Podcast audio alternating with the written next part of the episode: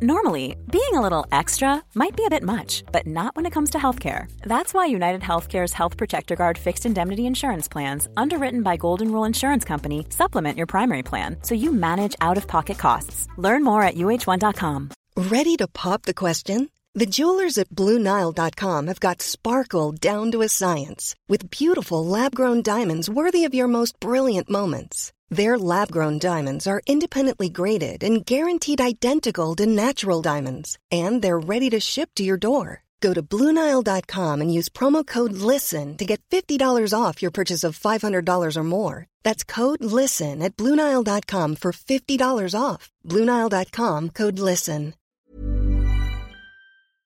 Let me shove a word of explanation up the front end of this podcast before we kick off. This week's interviewee was due to be the director of the Black Cultural Archives, but when we got to the archives microphone aloft, Paul Reid was nowhere to be found, and it turns out that an administrative error, which was uh, nobody's fault, it was their fault. It was nobody's fault. meant that Paul Reid had no idea whatsoever that we were coming. So we had two options. One was to pack up and go home, or the other was to press on regardless. And the latter option was facilitated by one of Paul's colleagues, Victoria Northridge, boldly stepping up at a moment's notice to record a 45 minute podcast on the fly.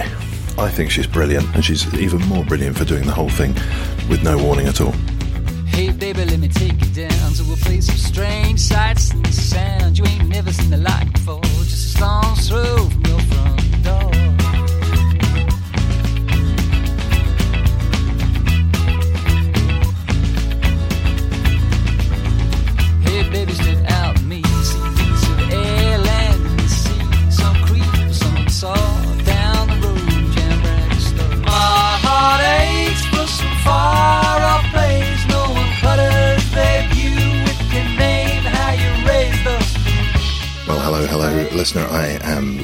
on Windrush Square. We're in Brixton today, and what a day it is. Very pleasant it looks too. We're in the Black Cultural Archives here in Brixton. With me, Victoria Northridge. She's the collections manager, and perhaps we could zoom in on the building, and it's got a, just a, an amazing uh, history. Yes, it is. It's uh, got a varied history.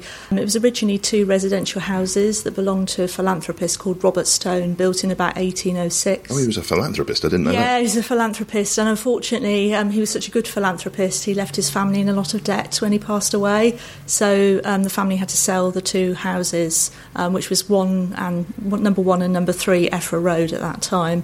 And so, in their time, the two houses have been various, uh, you know, uses. It's been a young school for girls. It's been the base for Brixton Liberal Club.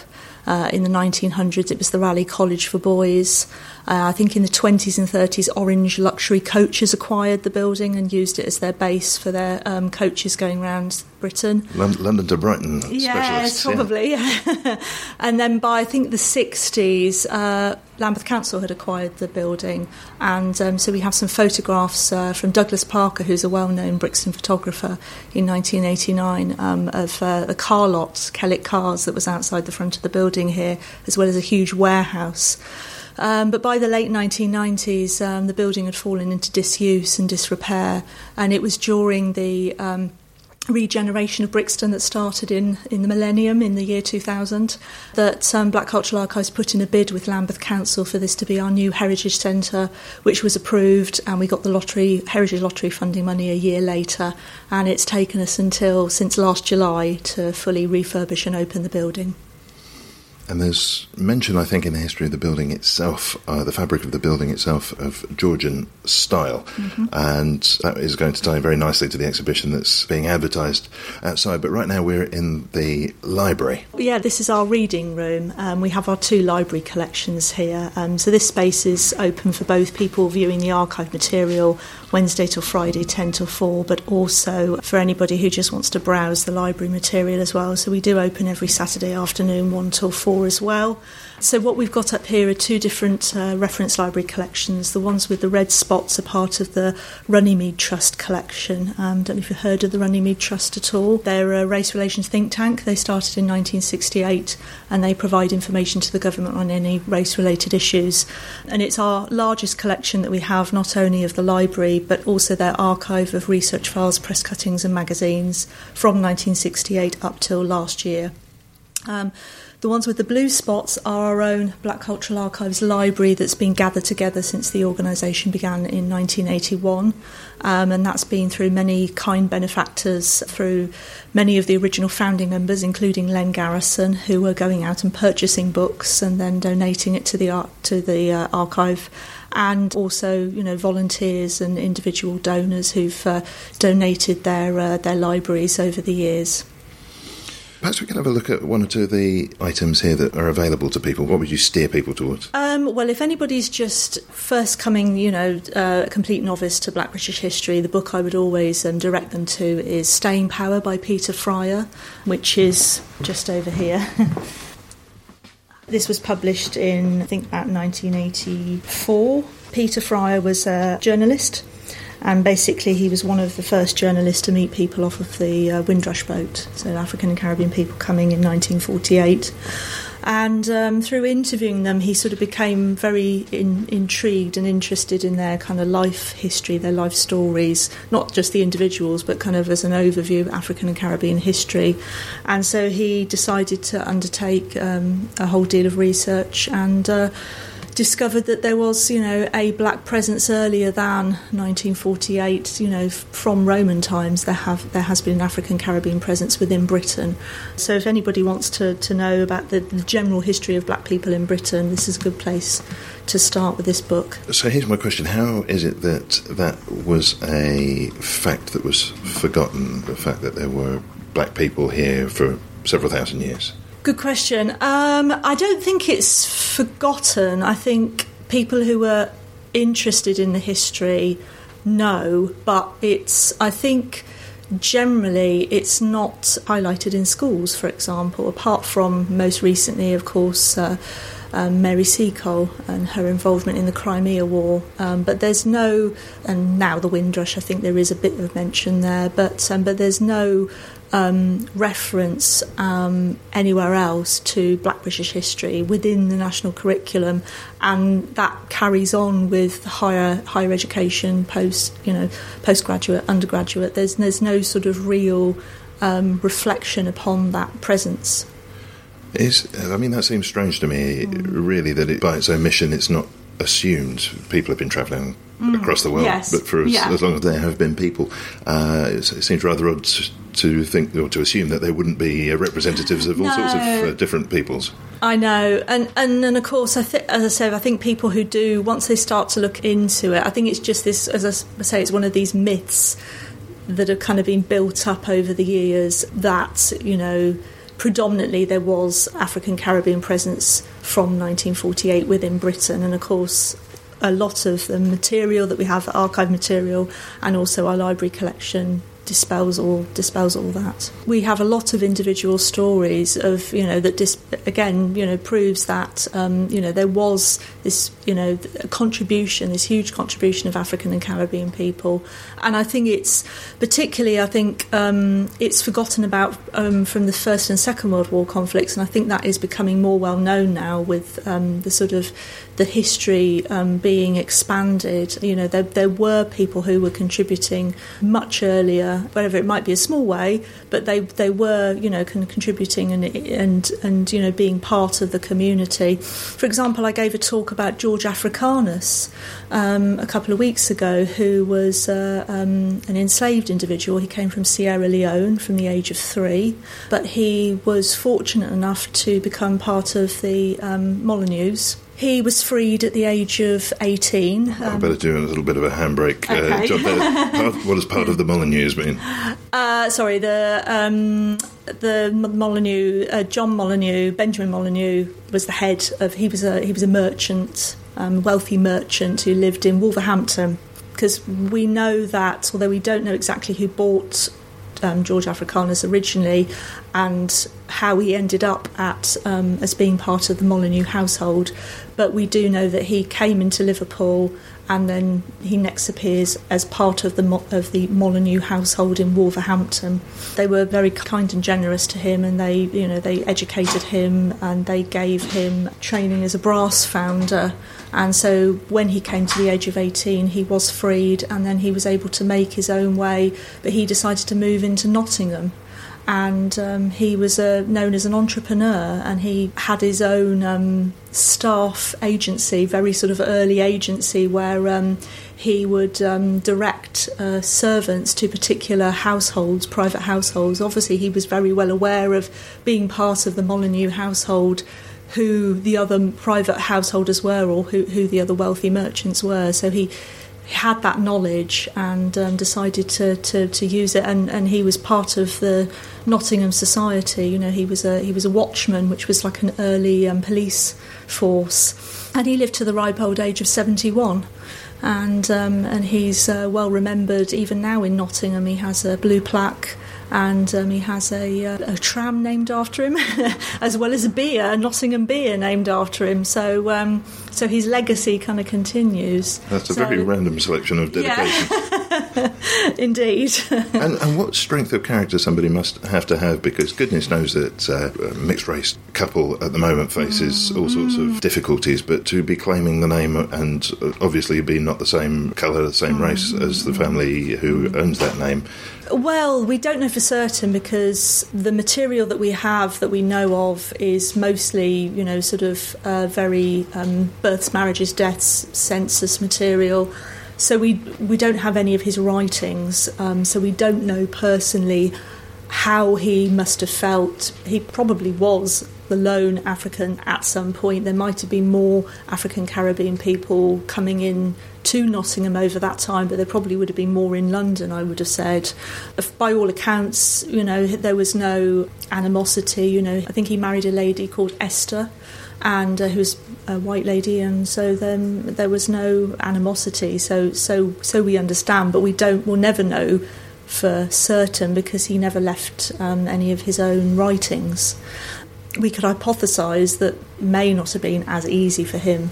He may well have, you know, suffered uh, some uh, ra- racial, whether it be verbal abuse or, f- or physical abuse.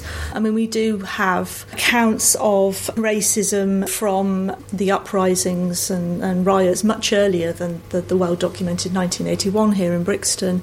But there's been um, uprisings in Cardiff in 1919. There were uprisings in 1946, I think, in London, and that's mostly been about jobs and uh, where African and Caribbean people were employed, uh, mostly in the main as merchant seamen. Then, of course, when the men came back from war, there was this animosity of you know of jobs and uh, and you know sort of frictions um, grew from there. So it's always kind of fluctuated, and it's and it's been much much earlier as well. I mean, um, if you read this the the Peter Fryer Staying Power book.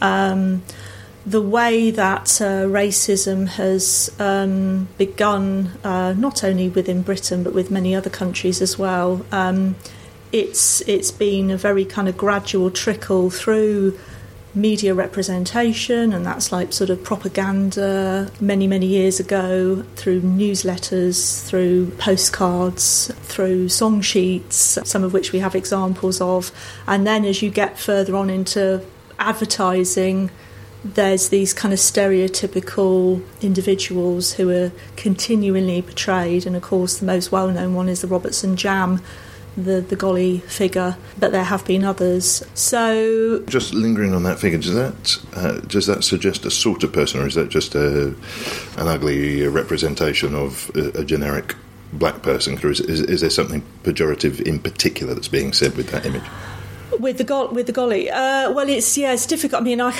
I don't know a great deal about the the history. All I know is that from the very early, like 1900s, the golly was featured in children's books, Um, Florence K. Upton did a whole series of, of books about that character, but he was the hero in that character, and he used to go on adventures with his his two dolly friends.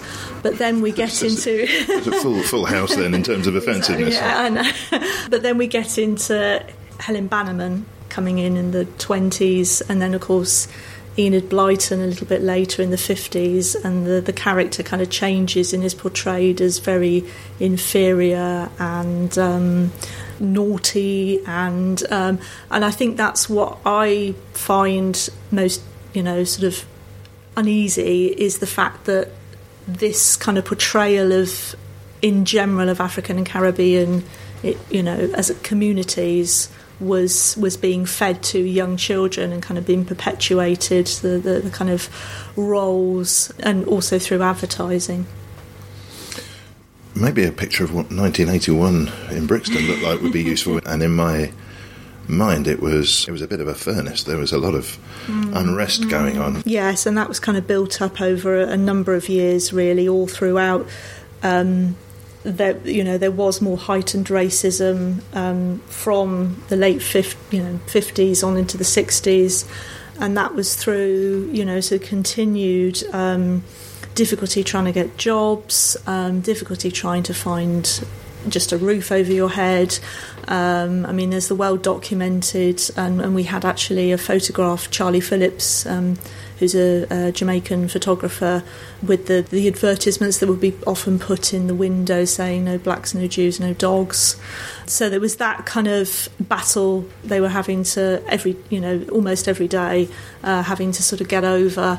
And it was this continual friction between the police and the black communities and the way that the police generally thought about African and Caribbean communities on the whole, in general, a lot of policemen, not all of them, but a lot of policemen would think they were up to no good. You know, they were they were doing doing bad things, and it was through that kind of general friction and also because um, the stop and search law that was quite prevalent at the time, which is still kind of going on to this day, was generally targeted towards young black men. They would be stopped and, you know, searched and, and asked questions. So it was this continual you know the police and and just trying to make their way just trying to live a life you know have a job have a roof over their heads um, that was grinding grinding grinding there'd been kind of pockets of resistance and uprisings before of course there was uh, the well documented mangrove case the mangrove 9 in 1970 and um, that was a restaurant that was continually raided in Notting Hill um, which resulted in nine people being arrested, and uh, a year later they were all acquitted, um, which was a seminal case at the time. What were they arrested on suspicion of? Uh, oh, lots of things like a, um, you know a general affray, assault of a policeman, etc., etc. But uh, all nine of them were, you know, acquitted, and I think um, quite a few individuals, um, Darcus Howe was amongst them. They didn't have a, a lawyer present; they just kind of uh, defended themselves, and and they were all successful in, uh, acqui- you know, it just kind of broke down. It just kind of proved that there was this kind of trumped up charges kind of going on, you know, and the police were looking for any excuse in the main to raid these places. I think because they particularly thought at the time, and that's one of the things that we're going to look at in the Being Human Festival workshops that we've got coming up with the National Archives um, next month. Police thought that there was a lot of activity going on in these restaurants. Well, there was they thought there was lots of drugs going on. They you know, they kept thinking, you know, or there was, uh, but I think it was under the banner of they they were trying to catch individuals who they thought were protesting, and you know who were meeting there to kind of plan whatever protests and whatever they were doing. So I think it was under the banner of you know we think there's drugs here we think you know so it's quite interesting that the national archives have all these kind of government reports of things that were going on and, and the police accounts afterwards and a lot of and and then we've we've got the other side of the coin, the documentation and, and the kind of newsletters and, and the reporting that was going on of, of these events to the wider African and Caribbean community. Sorry, it's a bit rambling. No, it wasn't at all. No, it was, it was uh, the, the name of that collaboration you mentioned was Being Human, wasn't it? Yes. And, and uh, I, I just with, with that idea of being human, I wondered, looking around the reading room here, I wondered what sort of proportion of the materials here have in their origin the fact that white people, to one level or another, have decided that uh, black people are not sufficiently human or are lesser humans or not to be treated as humans. is, is this is this a dominant theme? Not a dominant theme, no. And as I mentioned earlier, we have a lot of uh, individuals who have contributed and in some ways have made great contributions to British society. And so we have a lot of their individual stories within our autobiography biographical collection. And there are also um, achievements and, and the, the kind of general history of the black presence within London and within Britain on a wider scale. So it's not all, no. I, I'd say it's probably half and half. Um, but of course, we, what we want to, what we're always trying to.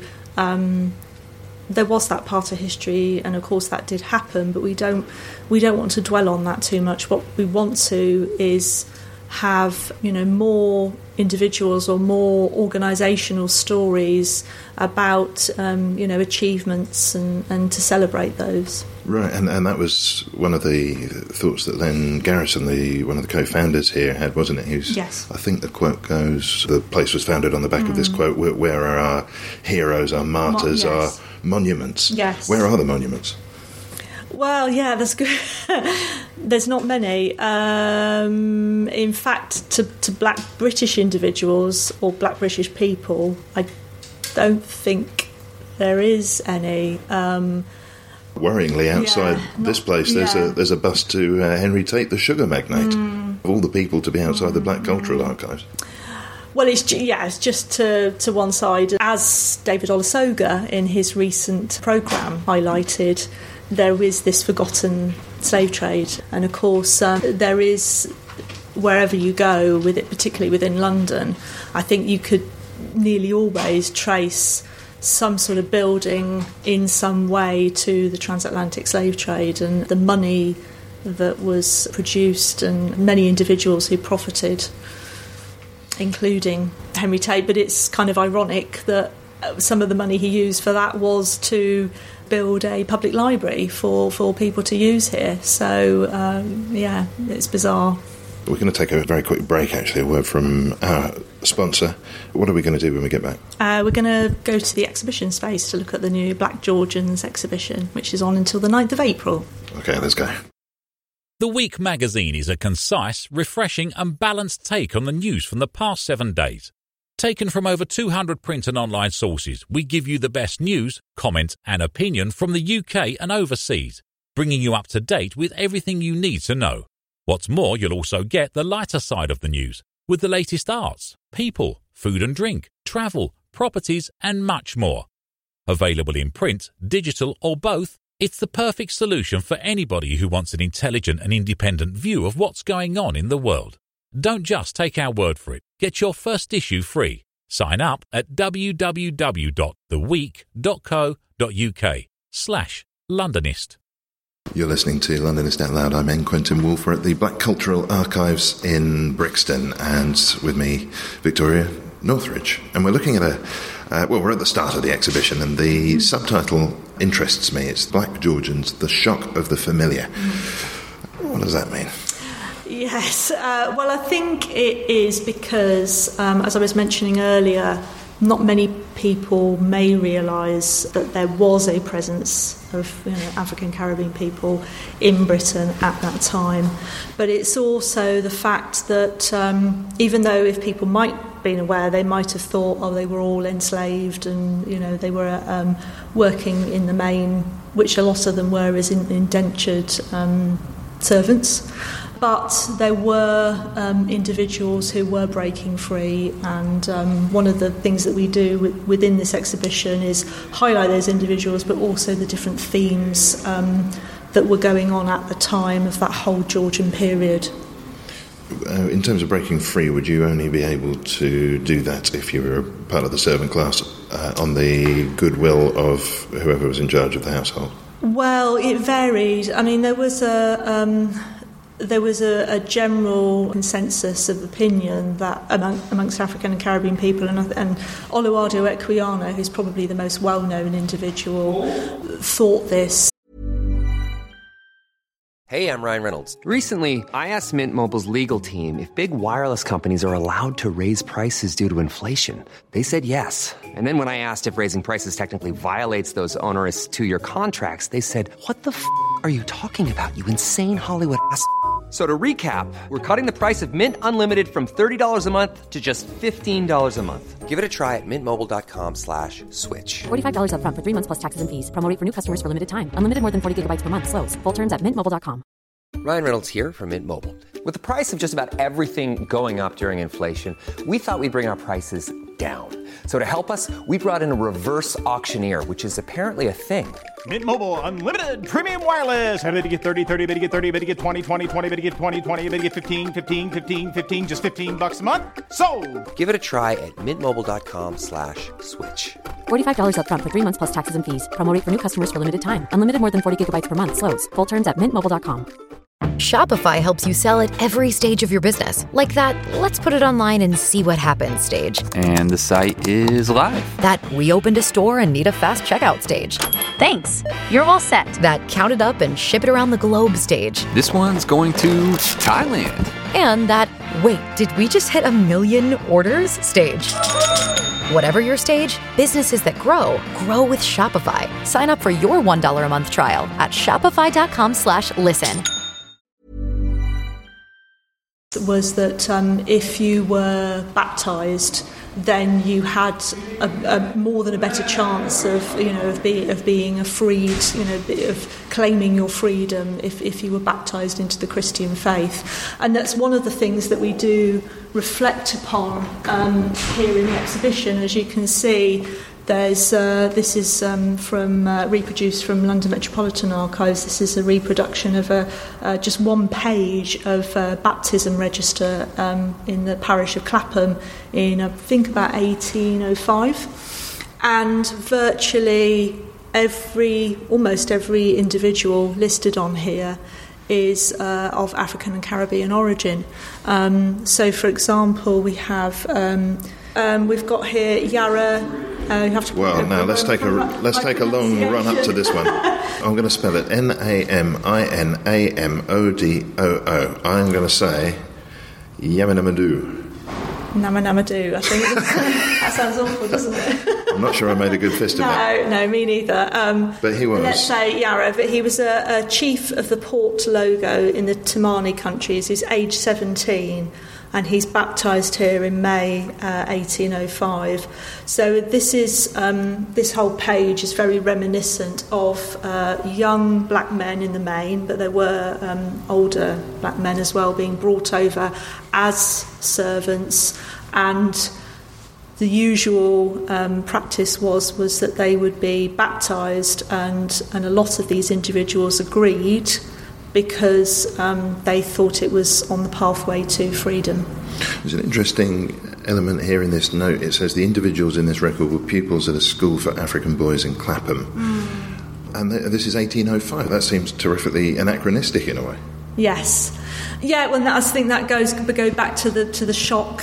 It's the shock of the familiar. So I don't know much about this. This is where Steve would be. Um, Steve Martin, who is the curator of uh, Black Georgians exhibition, would be able to give you a bit more background information. But, We, we, yes, we, sh- we should say that you've stepped into the breach at the very last minute, and you're, do- you're doing an excellent uh, job, if you don't mind me saying so. We should contextualise actually, because we are coming up to the end of Black History Month, which we've hardly uh, mentioned at all. And uh, I, I think one or two people are uh, wiping their brow and uh, sitting down in a quiet corner, and other people are taking a bit of time off as it's all beginning to grind to a close. Uh, how's, how's Black History Month been for you? Uh, it's been great, but as we say here, it's Black History Month every day. So it's not just for the month of October, it's every day of the year. So um, we're always, you know, trying to, I mean, we're trying to put on two main exhibitions a year and, and uh, have um, uh, pop-up exhibitions as well and a whole range of programme events and activities for both um, learning, uh, general programme and uh, collections outreach. We're surrounded, of course, by pictures of various sorts. There's a tapestry here of Phillis Wheatley. She's sitting at a desk writing, which, by the way, f- uh, for the period that that was produced, would be quite an unusual skill to have, presumably. Um, we can see oil paintings depicting black and white people together in 1761. How difficult, given what you've said already, how difficult is it to assemble the materials for an exhibition like this? Well, we were quite lucky in that um, with this particular exhibition, um, there was an individual collector um, who's donated uh, or loaned, sorry, uh, quite a lot of the original pictures that you see here. Leslie Brainer Comey, um, who's an art collector from Manchester. But we were also, I mean, we do have some items from our own archive collection, and uh, we were also able to uh, obtain reproductions from, as I mentioned, uh, London Metropolitan Archives and also the National Archives of some of the original documentation. We've got sort of four key themes within this particular exhibition. So we have the kind of the beginnings, the life, the beginnings. So that is most of the people. Um, coming in as enslaved individuals, and um, then we go into the life and community. So, how African and Caribbean people were generally living um, within Britain, and how they were integrating and um, you know ma- making a living. And there's some individuals, but also um, general overviews of you know how people were living in rural areas, how they were in pubs, local pubs. Um, Yes, we're looking at some framed images here. They're Hogarthian. I think they're actually by Cruikshank, but we've got revelry going on in a tavern of some sort. And there at the forefront is a black woman hitching up her skirts and dancing. Yes. so you get a uh, you get a, a, a whole um, a whole array of uh, yeah mostly by Cruikshank, but we do have I think one or two by Hogarth. Um, there was also um, how people were making a living, and predominantly at that time there were quite a lot of bare knuckle boxers. Um, and the most well known characters are Tom Molyneux and Bill Richmond. Hold on, this isn't the same Molyneux we were talking about before, is it? No, this is a different Molyneux. No, no relation at all. No, no. So Bill Richmond. Well, that's a bit odd, isn't it? If, Yeah, if he I took know. somebody else's name, Molyneux, and, and this other person's got the name Molyneux, I know it is a bit odd, but it's just pure coincidence. and we've got, we can see yeah. uh, here an illustration of facing Cribb. And if you know anything about boxing in this period, you know Cribb. Yes, uh, well, this is yeah Tom Molyneux and Tom Cribb, who I think this is a late their their second fight because they had two fights in 1810 and then eight and then a year later. I think in the first fight, um, Tom Cribb. Uh, beat Tom Molyneux.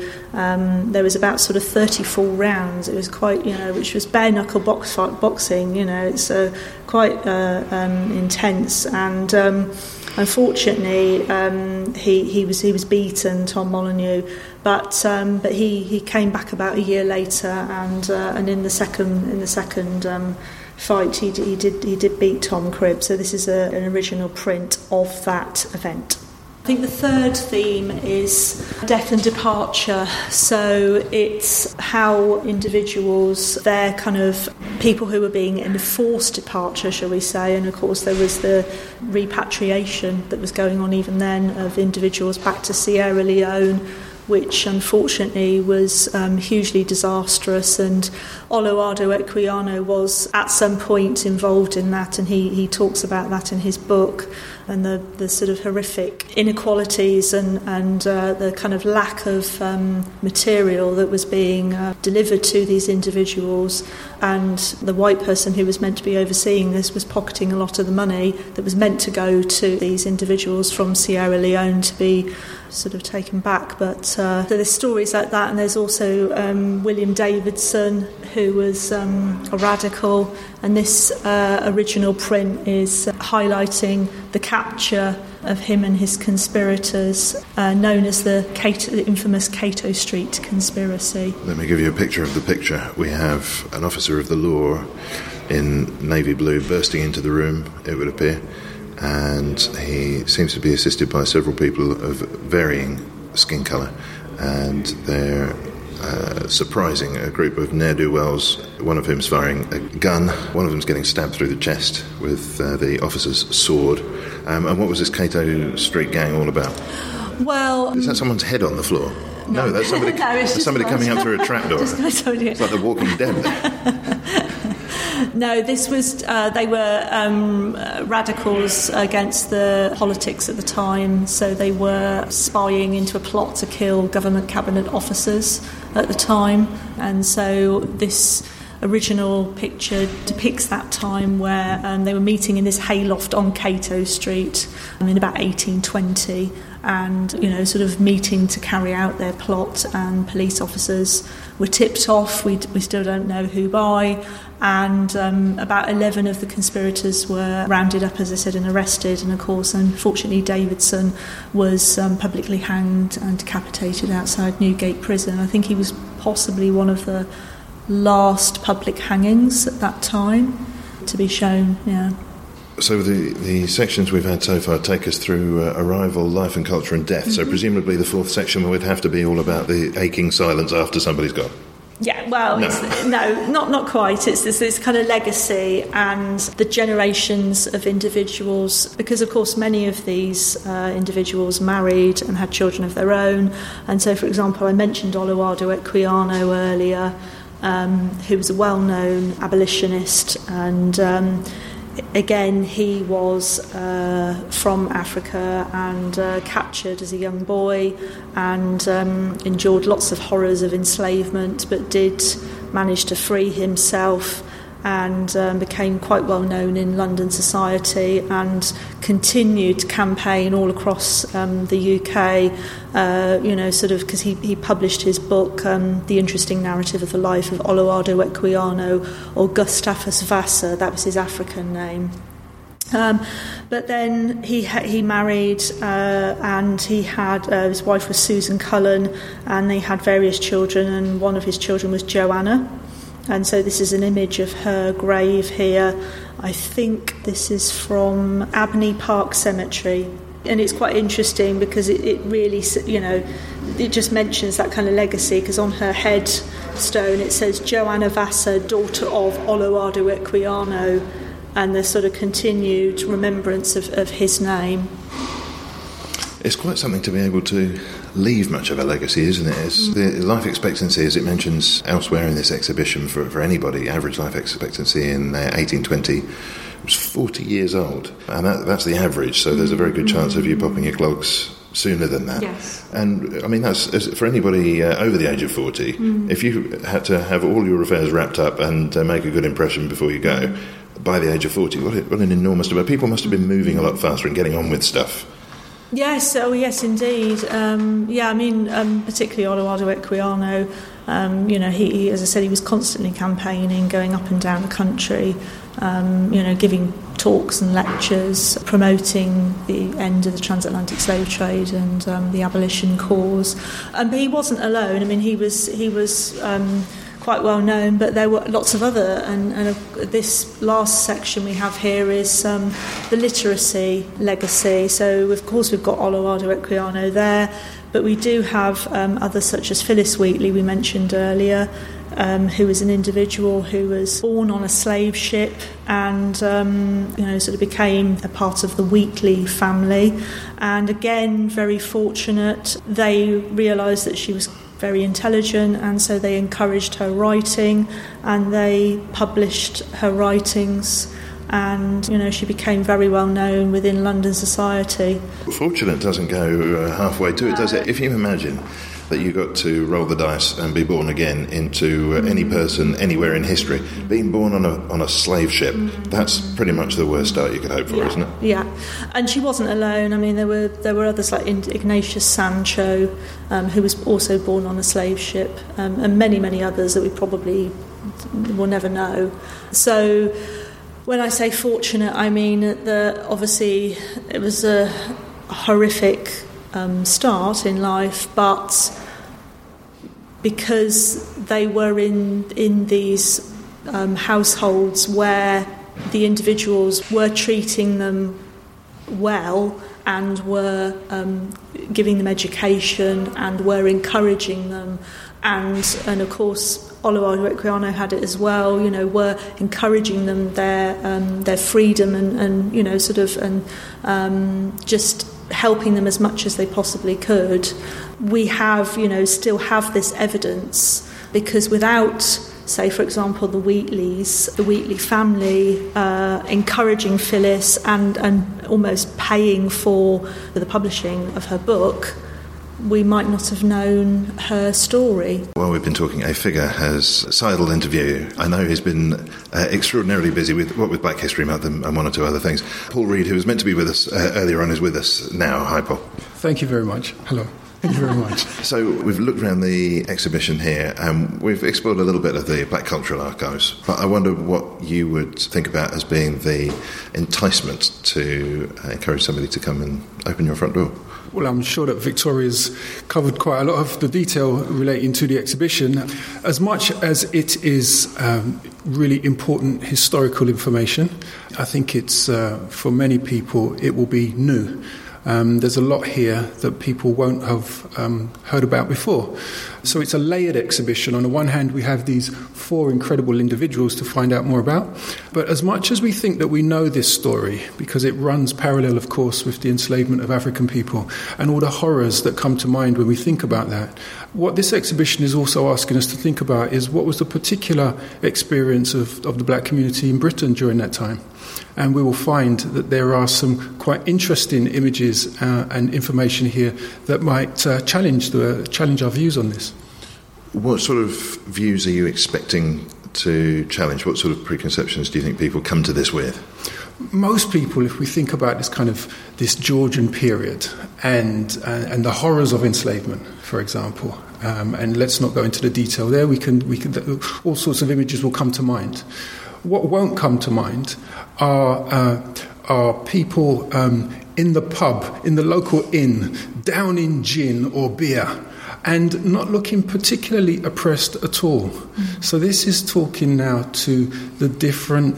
Um, I suppose we could talk over here now about the complexities of Britain um, as we find everything from uh, uh, Billy Waters who is a beggar, right the way through to Elizabeth Dido Belle uh, in aristocracy. So it's, it's a complex story, and in that way, I think it challenges our perceptions. So I know you've been uh, you've had your hands full this month, not, not only with putting the exhibition on. Uh, what else has been going on in terms of Black History Month in and around the archives? Well, first of all, I think there's been an explosion at the moment around Black History Month and uh, for a whole range of people, um, organisations, individuals, history enthusiasts. It's Black History Month being a culmination, I suppose, for what happens within the year. It's not just the month; it's what's always happening. Um, and for Black Cultural Archives, of course, we've been putting up the exhibition. We've had a dynamic program of activities running parallel. I think the most important thing for me is that we're creating now the learning resources um, that go into school. So we've had school groups here, everything from early years, little tots running around with high vis jackets, um, right away through to older students. Um, grappling now with this inf- uh, important information. It's, it's really lovely. It's, it's wonderful to see, and it's great seeing the celebration taking place. And uh, I know we've got half term coming up, so there's lots of activities for younger folk as well. What in particular? Well, I particularly like some of the stuff that's happening upstairs uh, in our learning centre, and you'll see some of um, some of the young people engaging with this content now, and some of it takes place. You'll be surprised behind a sheet um, with a light, where they're looking at silhouettes of that period and trying to copy those, and young people drawing and trying to kind of, you know, seeing what they can do artistically. I mean, one of the things that I like about the, the work that's taking place with young people is that it's happening on so many different levels. You're trying to give people information, but you're also trying to do it in a way that they remember and they retain it. And sometimes that's done through work with artists and work with uh, uh, students and facilitators, all engaging with it in a really wonderful way. And just to, to finish, perhaps, on the, the archives itself, how long has, has your engagement with the archives uh, been in existence? How long have you been here? I joined the Black Cultural Archives in October 2006. Okay. And I came um, for six months to be a part of um, completing the Heritage Lottery Fund application for the funding. And we were a small organisation at that point, one full time worker.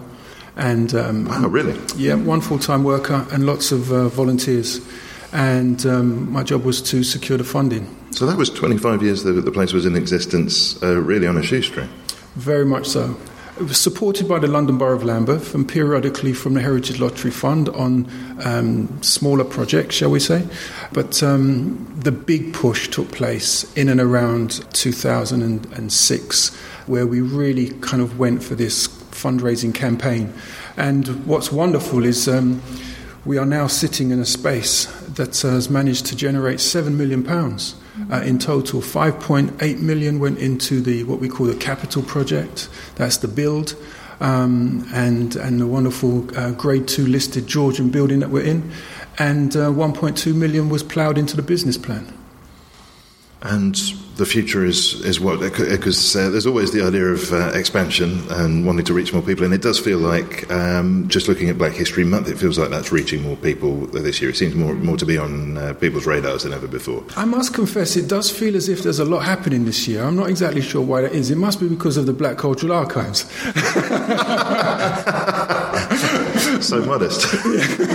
um, you know, and, and, perhaps you particularly. Well, absolutely. no, I mean, you know, there's there's a great sector, um, and that's ranging from you know the history enthusiast right away through to the kind of the big um, heritage institution, and lots of community activity in between that seems to kind of really focus on this period. I do think though that there's another important conversation, which is that we shouldn't be waiting for uh, October mm. for us to be looking at uh, Black history, and and I suppose ultimately what we're looking at is how all of this is mainstreamed into our into our memory, um, and we are looking to the school system, and we're looking to you know our appreciation of history. Um, to be able to see black presence not tagged on, um, and certainly not tagged on to a colonial story, but absolutely fundamental to the history of Britain. How, how do, I mean, in the last few minutes of the podcast, this is rather an ambitious question to ask, but how do you go about doing that without it becoming some sort of tokenistic effort and then necessitating doing the same thing for every other cultural or racial group? I think every group needs to tell its story um, or its stories. Um, and for us, we've worked really closely with historians and academics. Um, so it's got to be based on facts. It's got to be. It's got to stand up to academic rigor. Um, and if it exists, and if those stories are compelling, then nobody benefits from hidden stories. You know, and it needs to then be brought to life. And, and you're in an exhibition right now that is full of wonderful stories um, that's part and parcel of British history. And as much as these are people from Africa, and we're talking about the African diaspora, we're also talking about British history. Um, and that's what we think that we, you know, that is really important to bring to people's attention. Well, one of the great benefits, as any listener to this show will know, is that uh, if you are in an archives, if you're accompanied by an archivist, then they'll be able to take you straight to the good stuff, which is what we've been lucky enough to enjoy today. If you would like to be taken to the good stuff yourself at any point in the future here at the Black Cultural Archives, uh, what's the best way to find out more? The reading room's open Wednesday till Friday, 10 to 4, so um, you can book an appointment via telephone or email. All the details are on our website, or if you just want to come and have a look at the um, library library books, then the library is open every Saturday afternoon, 1 till 4. But the building itself is open uh, Tuesday to Saturday, 10 till 6, if you just want to come and have a browse of the exhibition or pop into the cafe or, or um, have a look at our um, shop. We have our website, um, which is www.bcaheritage.org.uk. So all the details are on our website. Um, you know all the program events that we have coming up as well, um, and how you can book on those, and um, and our opening hours. Oh, that's fantastic. Well, thanks for taking us around today, um, Victoria Northridge, and uh, just in the neck of time, Paul Reid. Thanks very much. Thank you very much. Thank you. And that's all for this week. My thanks for this week to Victoria Northridge and Paul Reid. Thanks to, to Mark Barr and Bernie Barclay. Theme and incidental music was by Songs from the Howling Sea and, Quentin Woolf.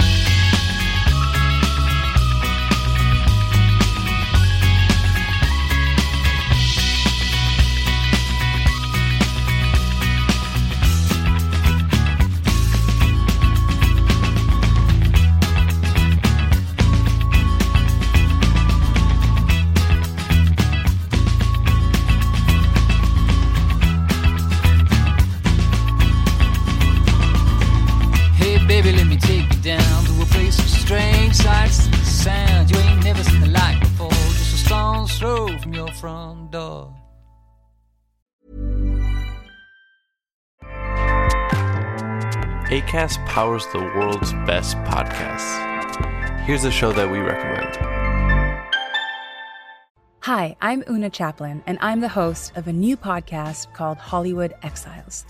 It tells the story of how my grandfather, Charlie Chaplin, and many others were caught up in a campaign to root out communism in Hollywood.